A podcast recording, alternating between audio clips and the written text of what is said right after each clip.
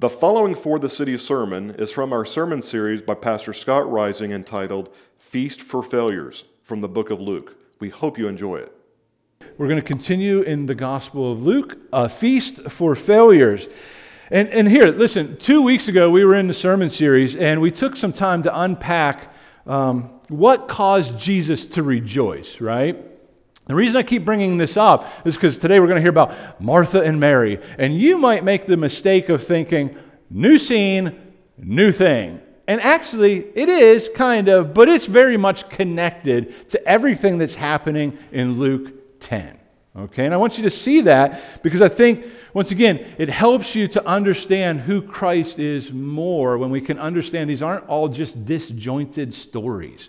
It's one story that Luke's telling to this, O Theophilus, right?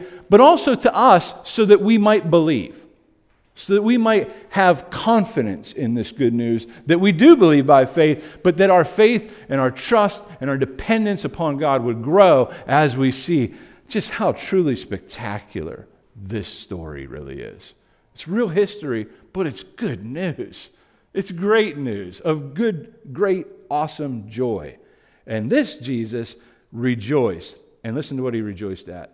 I thank you, Father, Lord of heaven and earth, that you have hidden these things spiritual truths, uh, the plan of salvation. You've hidden that from the wise and understanding, and you have revealed them to little children. Father, this was your gracious will. So last week, we were introduced to this Bible lawyer, right? And, and it was the story of the, the Good Samaritan. And this was an example of the wise and understanding. He was seeking to earn eternal life, he was seeking to justify himself. And, and Jesus could see all that going on in his heart. And so he starts to tell him a story. And he still can't see. Now, maybe he did see, we'll find out. Maybe he's in heaven and we'll get to meet him one day. But he couldn't see then. But now we're going to be introduced to Martha and Mary. And, and by the way, these are a picture of the little children. The little children who can see. Right? You're like, I thought they were grown women. They are grown women. Little children, right, just means humble, needy, dependent, can't do anything unless the Lord reveals it to them. And they see. And so they've been given revelation. Let's pick it up. So we're in Luke 10 38. And listen as it says Now, as they went on their way, so the disciples are on their way, Jesus entered a village, and a woman named Martha welcomed him into her house. now, I don't want you to think like they're just walking through, you know, South Greensburg and people are just opening their doors and saying, Would you like a sandwich? Remember, in chapter 10, the disciples, the 72, went out. And when they went out, one of the things that they were doing were they were seeking to find people of peace people who would open their homes, open their hearts with hospitality because Jesus and the entourage is coming. And they're going to need a sandwich and they're going to need a place to lay their head. They're going to need a place to relax. They need some respite. Okay? And so uh, it, it appears that these ladies, right, Martha and Mary, Martha's home, they were a part of this plan and they said, Yes, we would gladly open our home to this rabbi, to this Jesus, and to his people. And so there they go right? She's really a picture of grace here. And, and I mean Martha. oh, so many times Martha gets a bad rap. We need Marthas. we really do, or nothing gets done. Um, Martha is a picture of grace. Why do I say that? Because she warmly welcomes Jesus and the disciples in. And she, she no doubt knows this man's wearied from his travels, right? And she just jumps into action with love and hospitality. And I say a picture of grace because she's fulfilling the commands in Romans before Romans is written by Paul, right? What do I mean by that? Well, Romans 12 13 says, contribute to the needs of the saints, that's all believers, and seek to show hospitality. She's showing hospitality. Hospitality, by the way, is not entertaining people you want approval from. That's called entertaining. Hospitality is really love of stranger. Love of stranger. That's really at, at the heart of hospitality in the Gospels, in the Bible. It's, it's, it's opening your home to people and basically saying your family. It's welcoming them in, okay? So she's doing that. And, and often, like I said, Martha gets a bad rap, but it, Scripture is very clear. Maybe not in this little picture, but in the totality of Scripture, Martha loves Jesus. And Jesus loves Martha.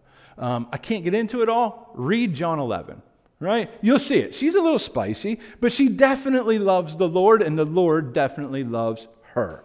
And she's using her gifts to serve others as a good steward of God's varied grace, as First Peter would say. Okay, so she just invites him in.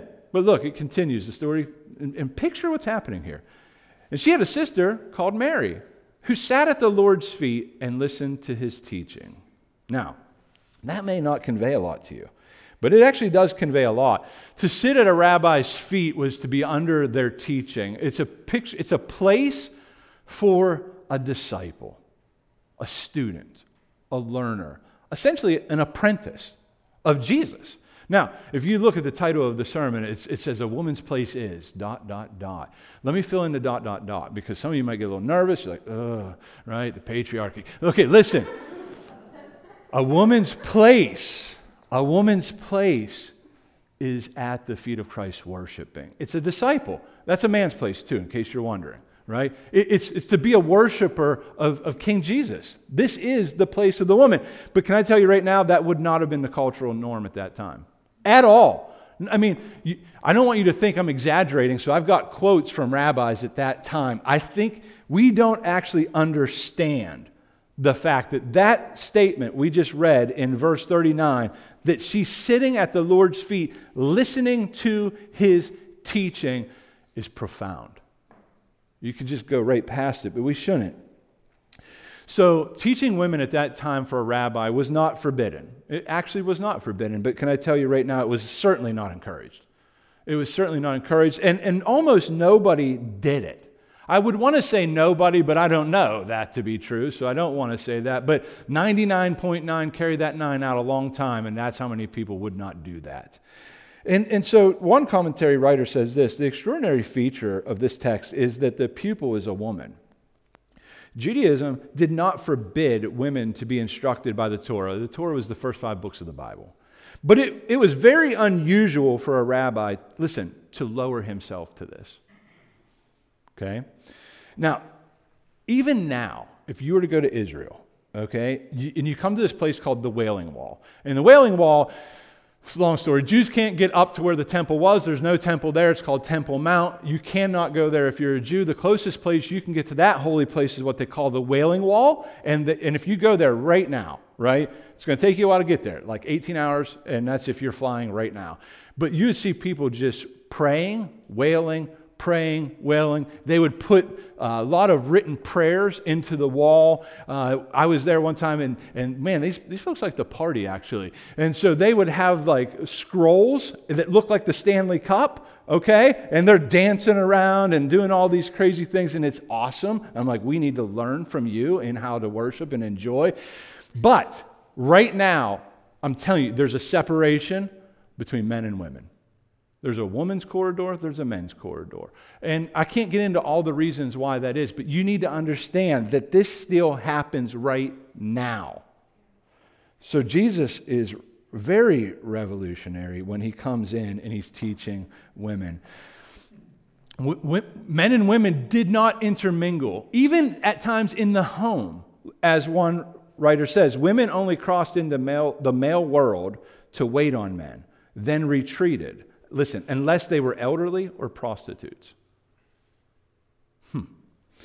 Later, rabbinic tradition includes quotations as, May the words of the Torah, first five books of the Bible, be burned. They should not be handed over to women. And the man who teaches his daughter the Torah teaches her extravagance. Now, before you think, oh, what a great dad, he means waste. You're wasting your time to teach a woman the Bible. Now, that's wild. And it's far from the heart of God. How do we know? Because Jesus is God. And he's coming to correct this misunderstanding. So, why is this important to drive this point home? Well, here's, here's a couple. One, we need to see that both of these women Martha and Mary are examples of the little tra- children who have been given this revelation. God delighted to reveal his son to them. He delighted to do that. He, he was overjoyed to do it. Two, clearly Jesus rejected such unbiblical regressive attitudes outright. He just rejected it. He's teaching women. He had women disciples. He had many women disciples. Just read the Gospels. You'll see their names all over the place. So it's very important to know that. And here's why it's also important to know that because some churches actually still hold to that kind of thinking. And, and I want you to know, but that's not a biblical thought. It's not a biblical thought in the sense that anywhere the gospel of grace goes, I want you to tell, I want to tell you right now, human rights always go up. It's such a cultural lie to say that wherever the gospel goes, the church goes, repression happens. That's just, the gospel sets people free. Now, sometimes people want to say, sets us free to sin. It, it doesn't do that because that's not freedom, that's slavery. But what it does is it raises the bar of who, who humans really are because the world looks at, uh, at humans as how we do things.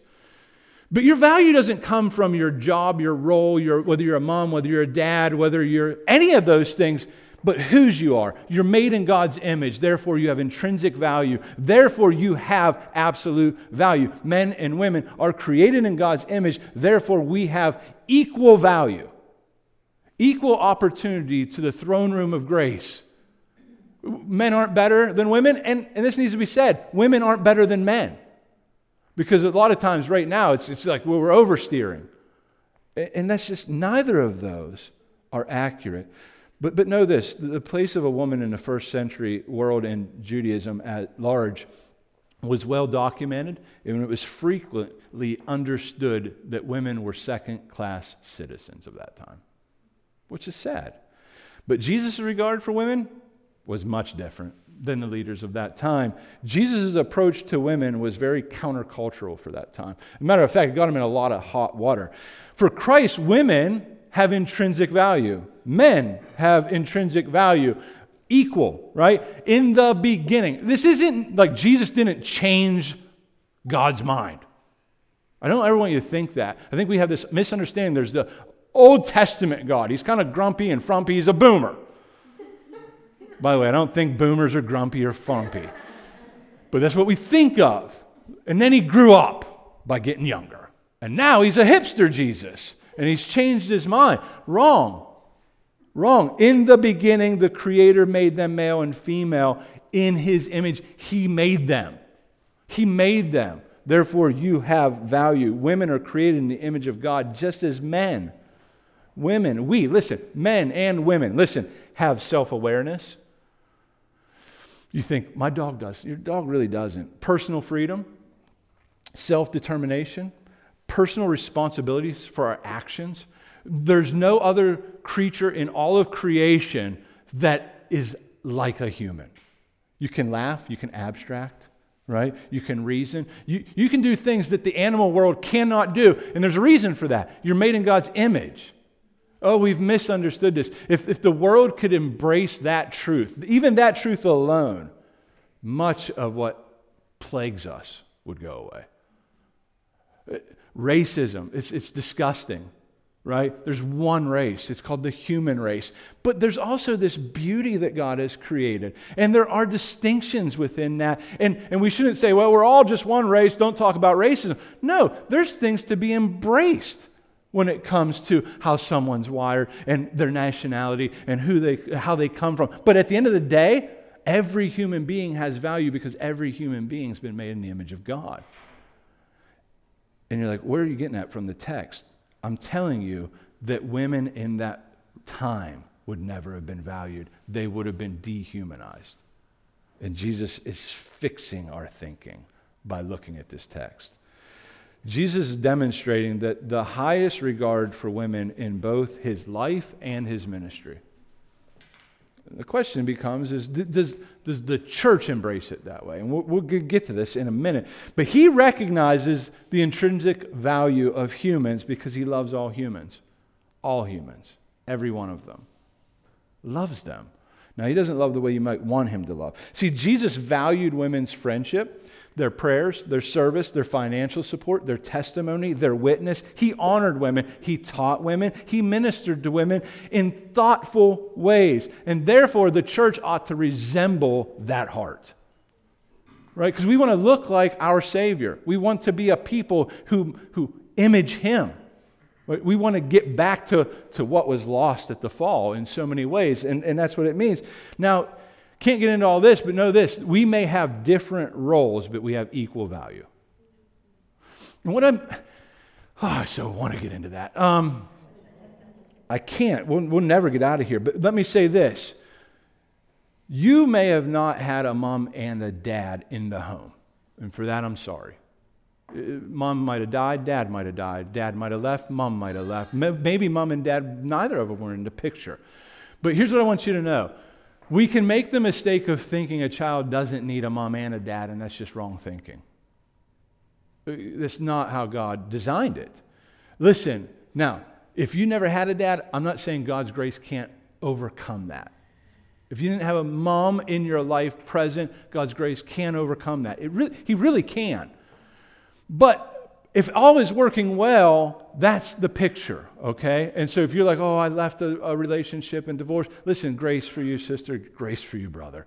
I'm not saying that, but what I want you to know is too many times within our culture, people will say to men, you need to get in touch with your feminine side. I don't have a feminine side. I'm not trying to be rude, I'm not trying to be crass. I'm trying to correct thinking that is out of whack with Bible okay? I do not have a feminine side any more than ladies, you have a masculine side. And we shouldn't be ashamed of that. We embrace the truth of God's word, but we don't have to be rude about it. Okay, we do not have to be. You can be a woman who's feminine and really good at sports and kick my butt at most things named Holly. and, and just embrace that you're, she's a woman, and she is, but she's a really great athlete of a woman. And that's okay right? But this whole cultural thinking is so upside down, it doesn't make sense, and you should reject it kindly. Because here is the deal at the end of the day, a child needs a mother and a father. And we are different, and we have different roles in parenting and in life. And, and so, if that's true of the family, the nucleus family, guess where else it's true? The church family. And we shouldn't be ashamed of that.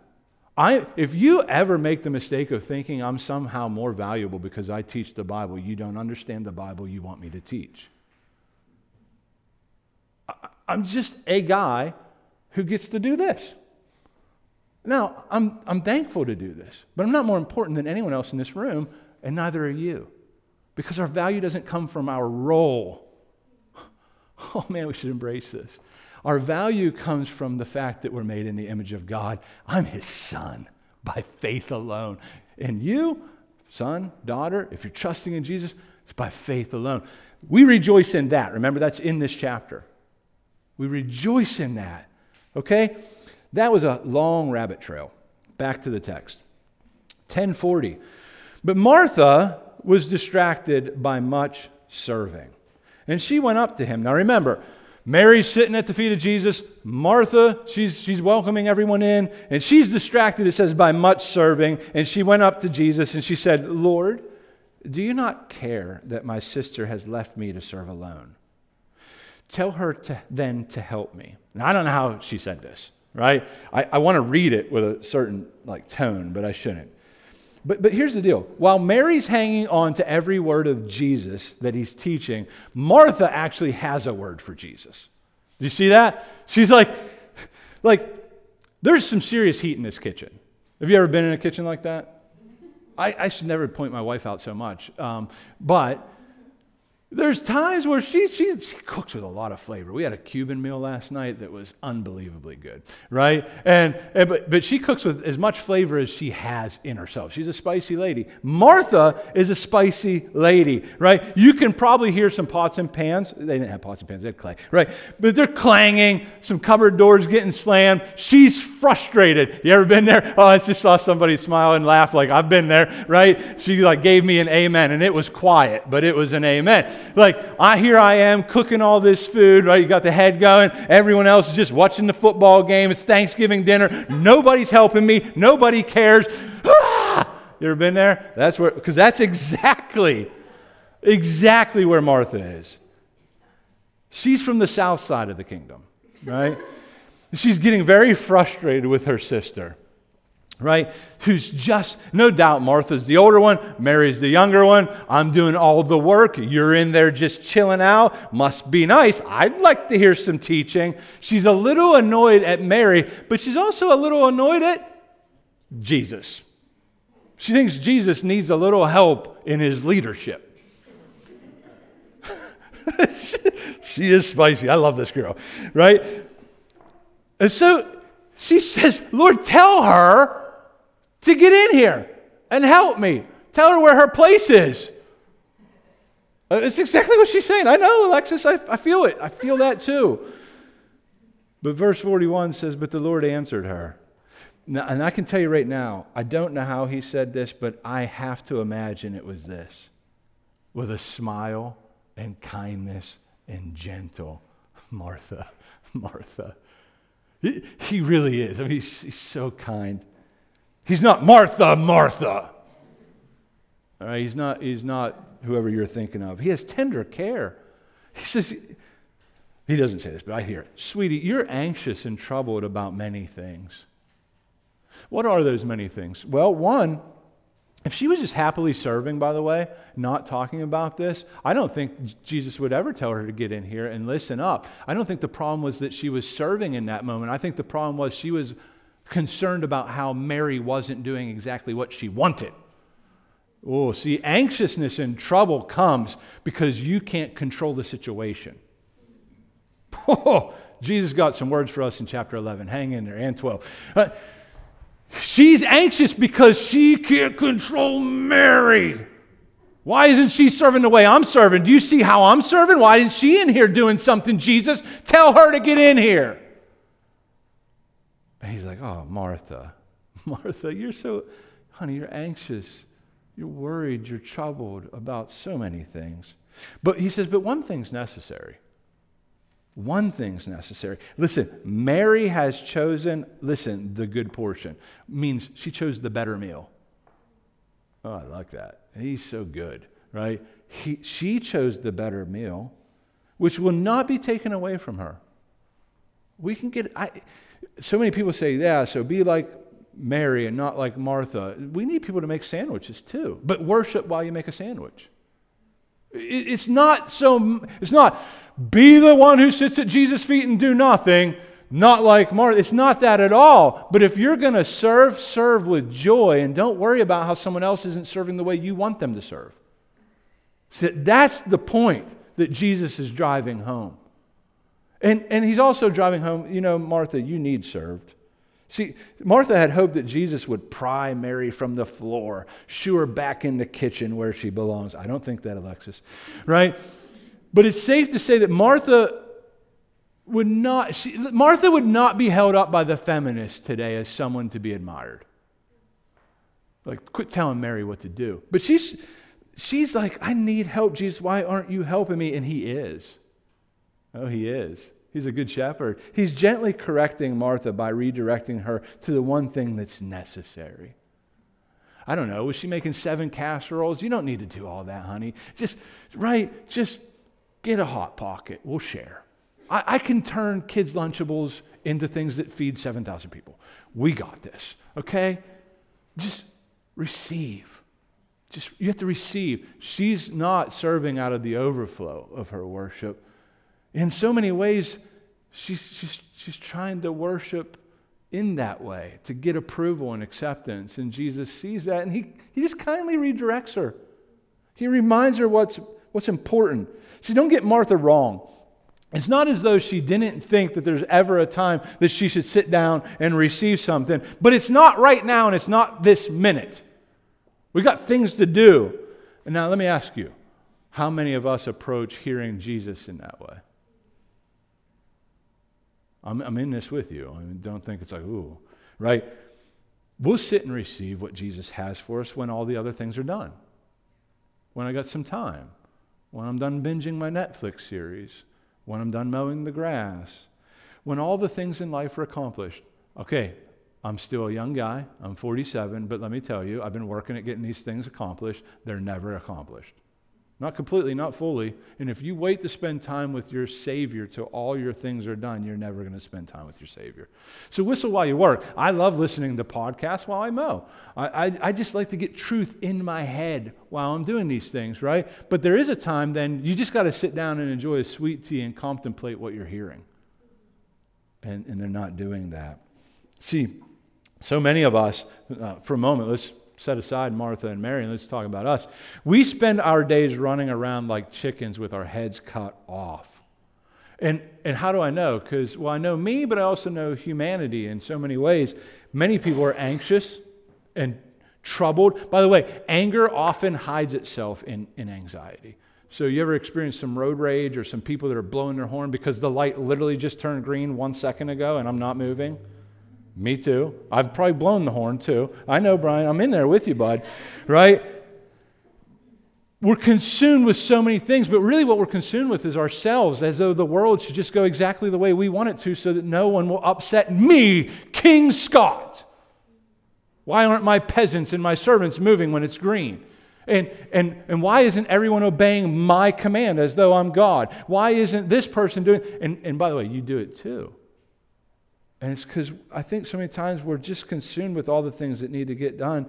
Because, listen, after all, in America especially, life presents us with like a smorgasbord of opportunities to be busy with that are good. Even, ready, church life. I mean, we're without a question a society of doers. Just do it. Get it done. Roll up your sleeves. It's like John Wayne theology, right? Pull yourselves up by your bootstraps, boy. And, and, and man, it gets in there. I mean, ever since the Enlightenment, we've been told a thousand times and in a thousand different ways that accomplishment precedes acceptance. I got the degree, now I've arrived. I got the job, now I've arrived. I got the promotion of the job, now I've arrived. I got the girl, I got the guy. All these things, and now we've arrived. That, that achievement precedes approval. I get my approval because of my accomplishments and the things that I've done. And, and, and so, because we all long for affirmation, every one of us long for it. Listen, we long for it. We set out to prove ourselves by working to get it. Anyone? I mean, my goodness, you people are quiet. Can I get an amen? Not, not, not me, but to the truth of that. Okay. Here's the thing, though this isn't just a people out there problem. It's not just a people out there problem. It's not just a them problem. This is rampant within the church. And when I say the church, I don't mean for the city, although I'm sure we're creating bad habits right now that we're going to look back on and ask for forgiveness. But it is a real problem within the American evangelical church. We have absorbed this mentality to a fault. The church has helped to promote it in so many ways. I used to go to conferences, it was all about doing better, striving harder, preaching longer. Just be the church. oh, my Lord. It, it was awful. And it's taken a, a huge toll into their relationship with Jesus and their understanding of walking with Christ. Be more, achieve more, plant more, do more, get it done. This is not a new phenomenon, by the way. Okay? How do I know? Because in John 6 28, some people ask Jesus, What must we do to be doing the works that God requires? You want to hear something revolutionary? Jesus says this The works of God is this. Ready? To believe in the one he has sent. okay, what else? That's it. To believe in the one he has sent. He's saying to trust Jesus. Surely we have to do more, but believe me. Just believe in me. Just believe in me. Have faith in me. Well, then we don't do anything? Hold on, we'll get there. We're not there yet, though, because I want to keep on just teasing this out a little bit, right?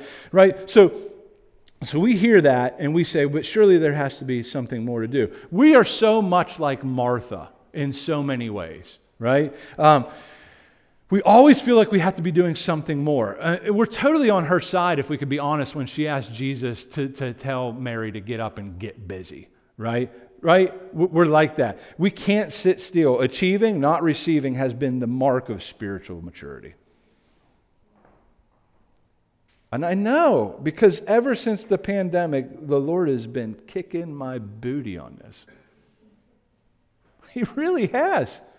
I mean, seriously, I used to always be in a hurry, trying to achieve the next thing. I am the guy who slams the flag on the hill and says, Now let's get it.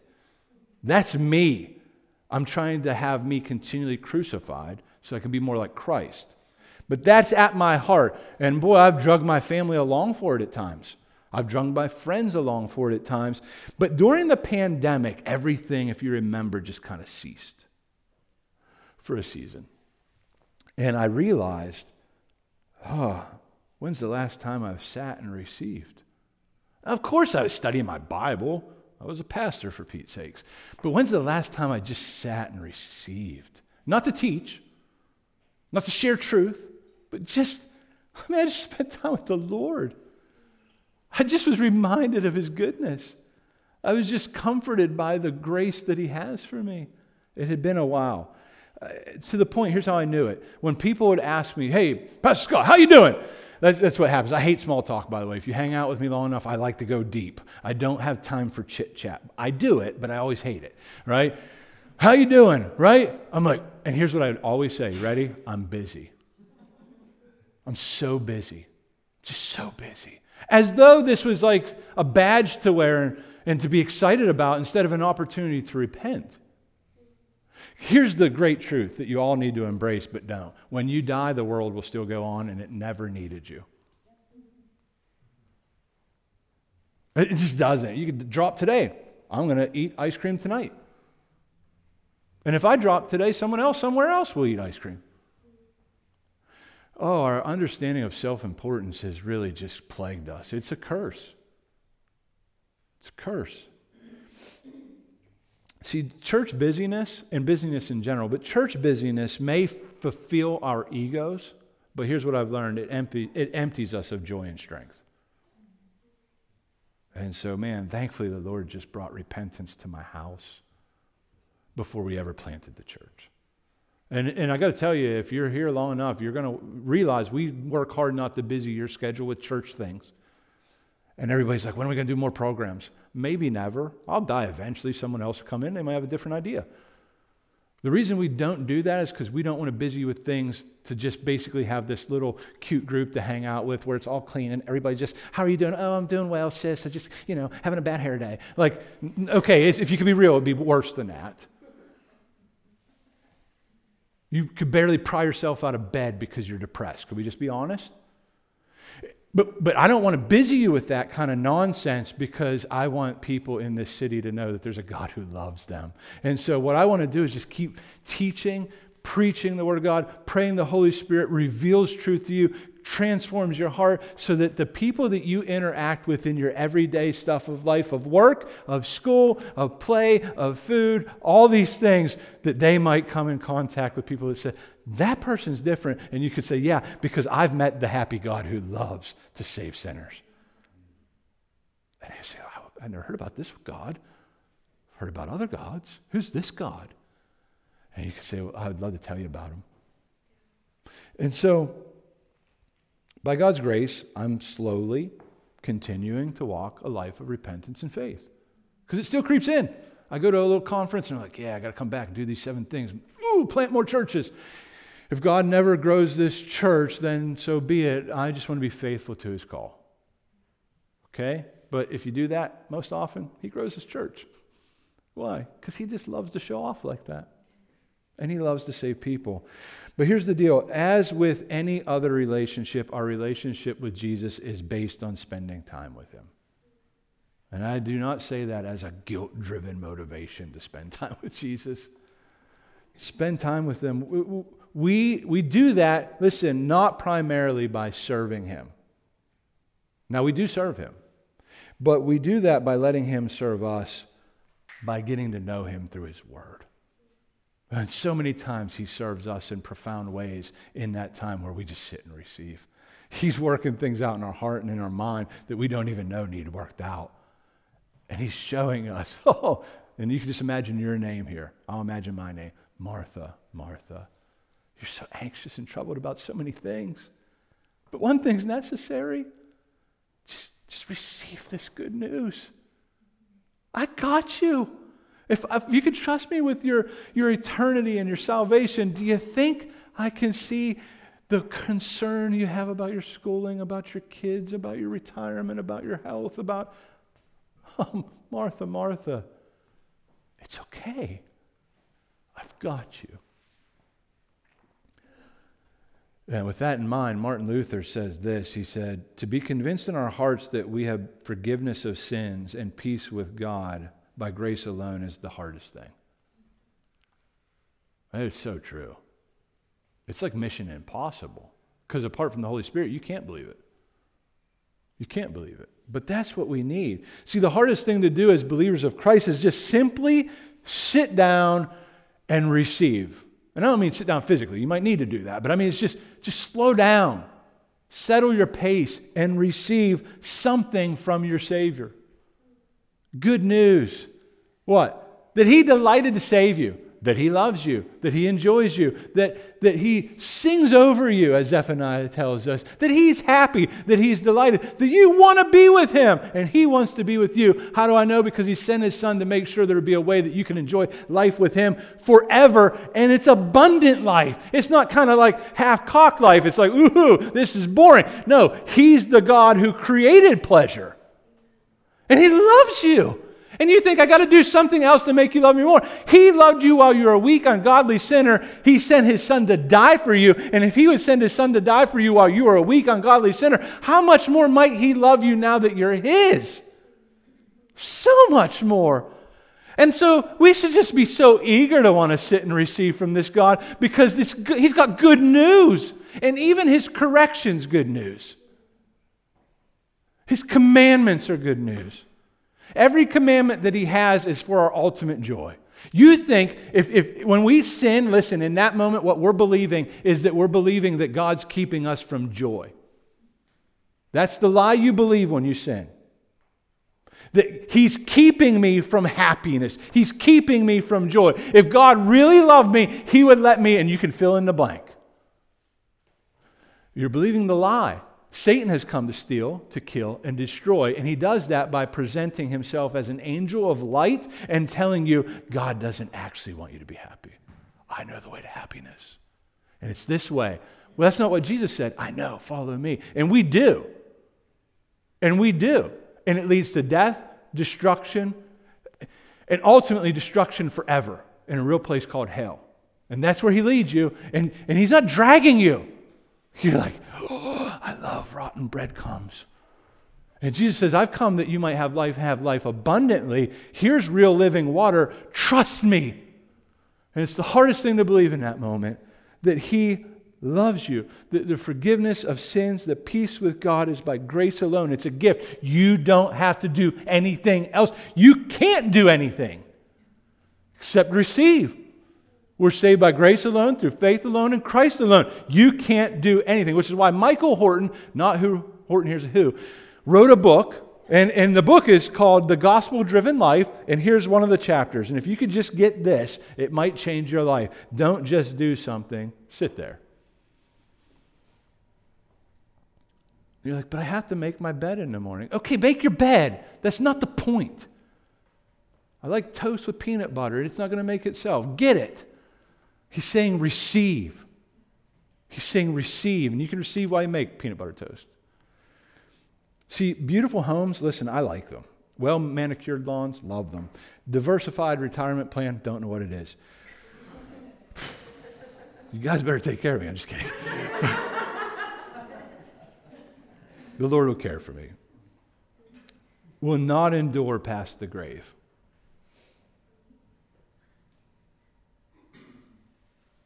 Just won't.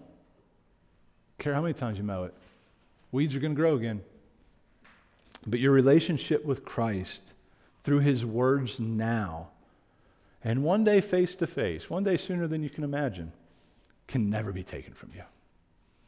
And it's a gift. You just receive it by grace.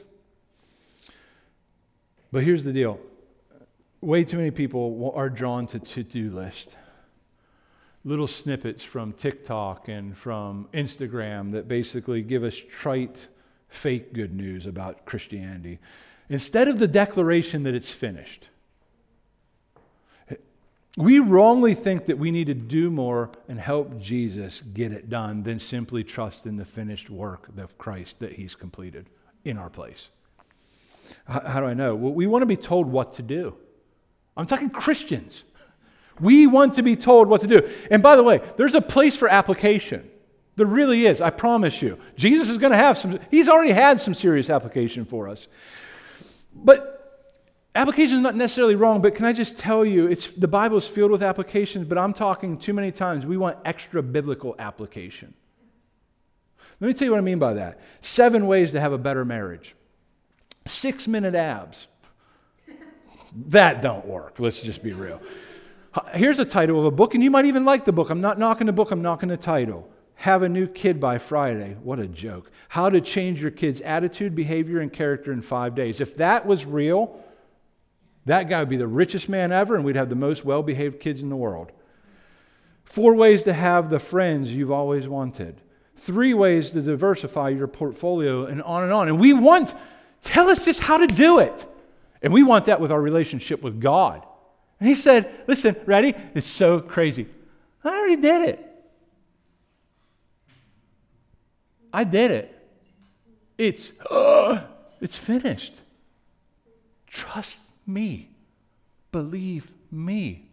Now, doing overflows from that belief, but being always has to come before doing. And oh, how many times Christians and people, we just get it reversed. We just keep trying to get a love we already have. The, pro- the problem with making our walk with Jesus all about what we do is we often fail to trust what the Holy Spirit's actually doing in the life of a believer through pain and suffering. Uh, you ever heard this phrase? WW? JD. JD. What would Jesus do? I hate that saying. I used to not say that in church because I always get in trouble. There are going to be people who might talk to me about this after the service. I'm welcoming the invitation, but let's do it over a burger and let's be friendly. The reason I don't like it is because I don't think that articulates the gospel all that well. I'm not saying there's not a time for it, but actually it's what did Jesus do first? First. And then here's the next question that should flow from that thought What's Jesus doing right now? Because he's still actively at work in you by the power of the Holy Spirit. And so he's, he's, he's doing a, a thing in you. And, and many times, what Jesus would do doesn't make sense to us. And so you won't do it anyway, unless he does something here. He, he might want to do something profound in you, like you sell all your stuff and go be a missionary in a place where they don't have the gospel, and you just cash in all your retirement so that no one has to fund you, and you can go bring the gospel to a people that don't have it. but you're not going to see that in a text. But he also might want you to diversify your plan and, and, and be good stewards of your money and stay exactly where you're at. We don't always know what Jesus would do, but we do know what he did do. And we read that in the Bible, and then we sit and we receive and say, Jesus, what are you doing right now in my life? It made absolutely no sense for seven of us to just say, let's move to Greensburg and plant a church when no one wants to gather. We didn't do that. We did that, but we did that by sitting and receiving and just saying, How can we not go? Well, it's a pandemic, bud. That might be a really bad mistake. No, he did that. Why? Because there was a pandemic was so perfect timing for us to sit and receive and say, Our lives are short, let's go. And that came from sitting and receiving. And it didn't come from asking what Jesus would do. It's saying, Jesus, what have you done and what are you doing? Oh, he's saving people. He's revealing truth. He's good. I can't imagine not knowing you, not being loved by you, not having a chance to love you. I'm glad we came. Don't regret it.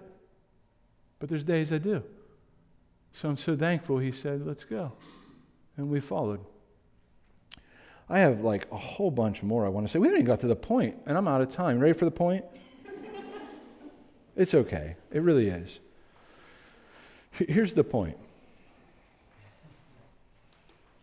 gospel ministry does not consist in what we in our busyness can give Jesus, but in receiving what he delights to provide us, namely his word and his spirit. See, it's important to remember that the real application that defines us as Christians and as followers of Christ is the application of Christ's work to us by the power Spirit, not our work for Jesus. That's good news. Because what that means is if you're trusting in Jesus, you're fully forgiven. All your past, present, and future sins, even the ones you're doing right now. Not only that, but you're fully righteous because you have His work in your place. So, where you've perfectly failed every step of the way, He's perfectly obeyed every step of the way. And He takes your record, nails it to a cross, puts it in a grave, resurrects from the grave. And if you're trusting in Jesus, you resurrect with Him by faith to be a new creation. The old has passed away, behold, the new has come. And guess what? He maintains His perfect righteousness forever, and you just receive. You just receive. And you're like, well, what do we do? Can I just tell you right now? If you get what I'm talking about, doing takes care of itself. So we're not going to talk about do. Not today. We'll get there someday. Jesus did not come to be served, He came to serve us. Jesus did not come because he needed us, he came because we needed him. I'm going to read, oh man, this is such a good point. We're going to, we'll carry that over somewhere else. Listen to this quote and then let's pray. Ready? How do you glorify a water fountain? John Piper asked. I love that question. He says, Come thirsty and drink. Jesus is not glorified by our doing things for him. He is glorified by our resting and receiving what he's done for us. That's good news. That's good news. I'm not going to end with a John Piper quote because he's not Jesus. I'm going to end with Matthew 11, 28 through 30, and then we will pray. Jesus says, Come to me. And listen, all who labor. You weary? You tired of trying to be the cool kid in school? The cool adult at work? The neighbor who's got the best lawn? The mom who does everything just right? The dad who just, I mean, it just goes on and on. Come to me, all who labor and are heavy laden and listen, there's a promise. Jesus says, I will give you rest. I'll give you rest. He says, Take my yoke upon you and learn from me. Sit at his feet, learn from him. He says, Because I am gentle. Listen to how he describes himself. He says, I'm gentle. The world's cruel. Jesus says, I'm gentle and I'm lowly in heart. And you'll find rest for your souls.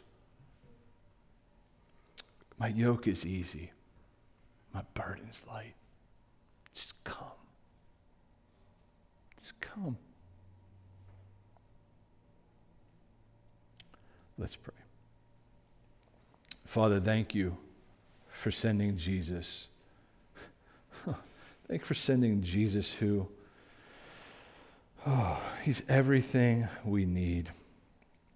He's our Savior. He's our King. He's our friend. He's our treasure. He's our hope. He's our happiness. He's our guide. He's our comforter. He's our counselor. He's our protector. He is our wisdom. He's our advocate. He's our strength.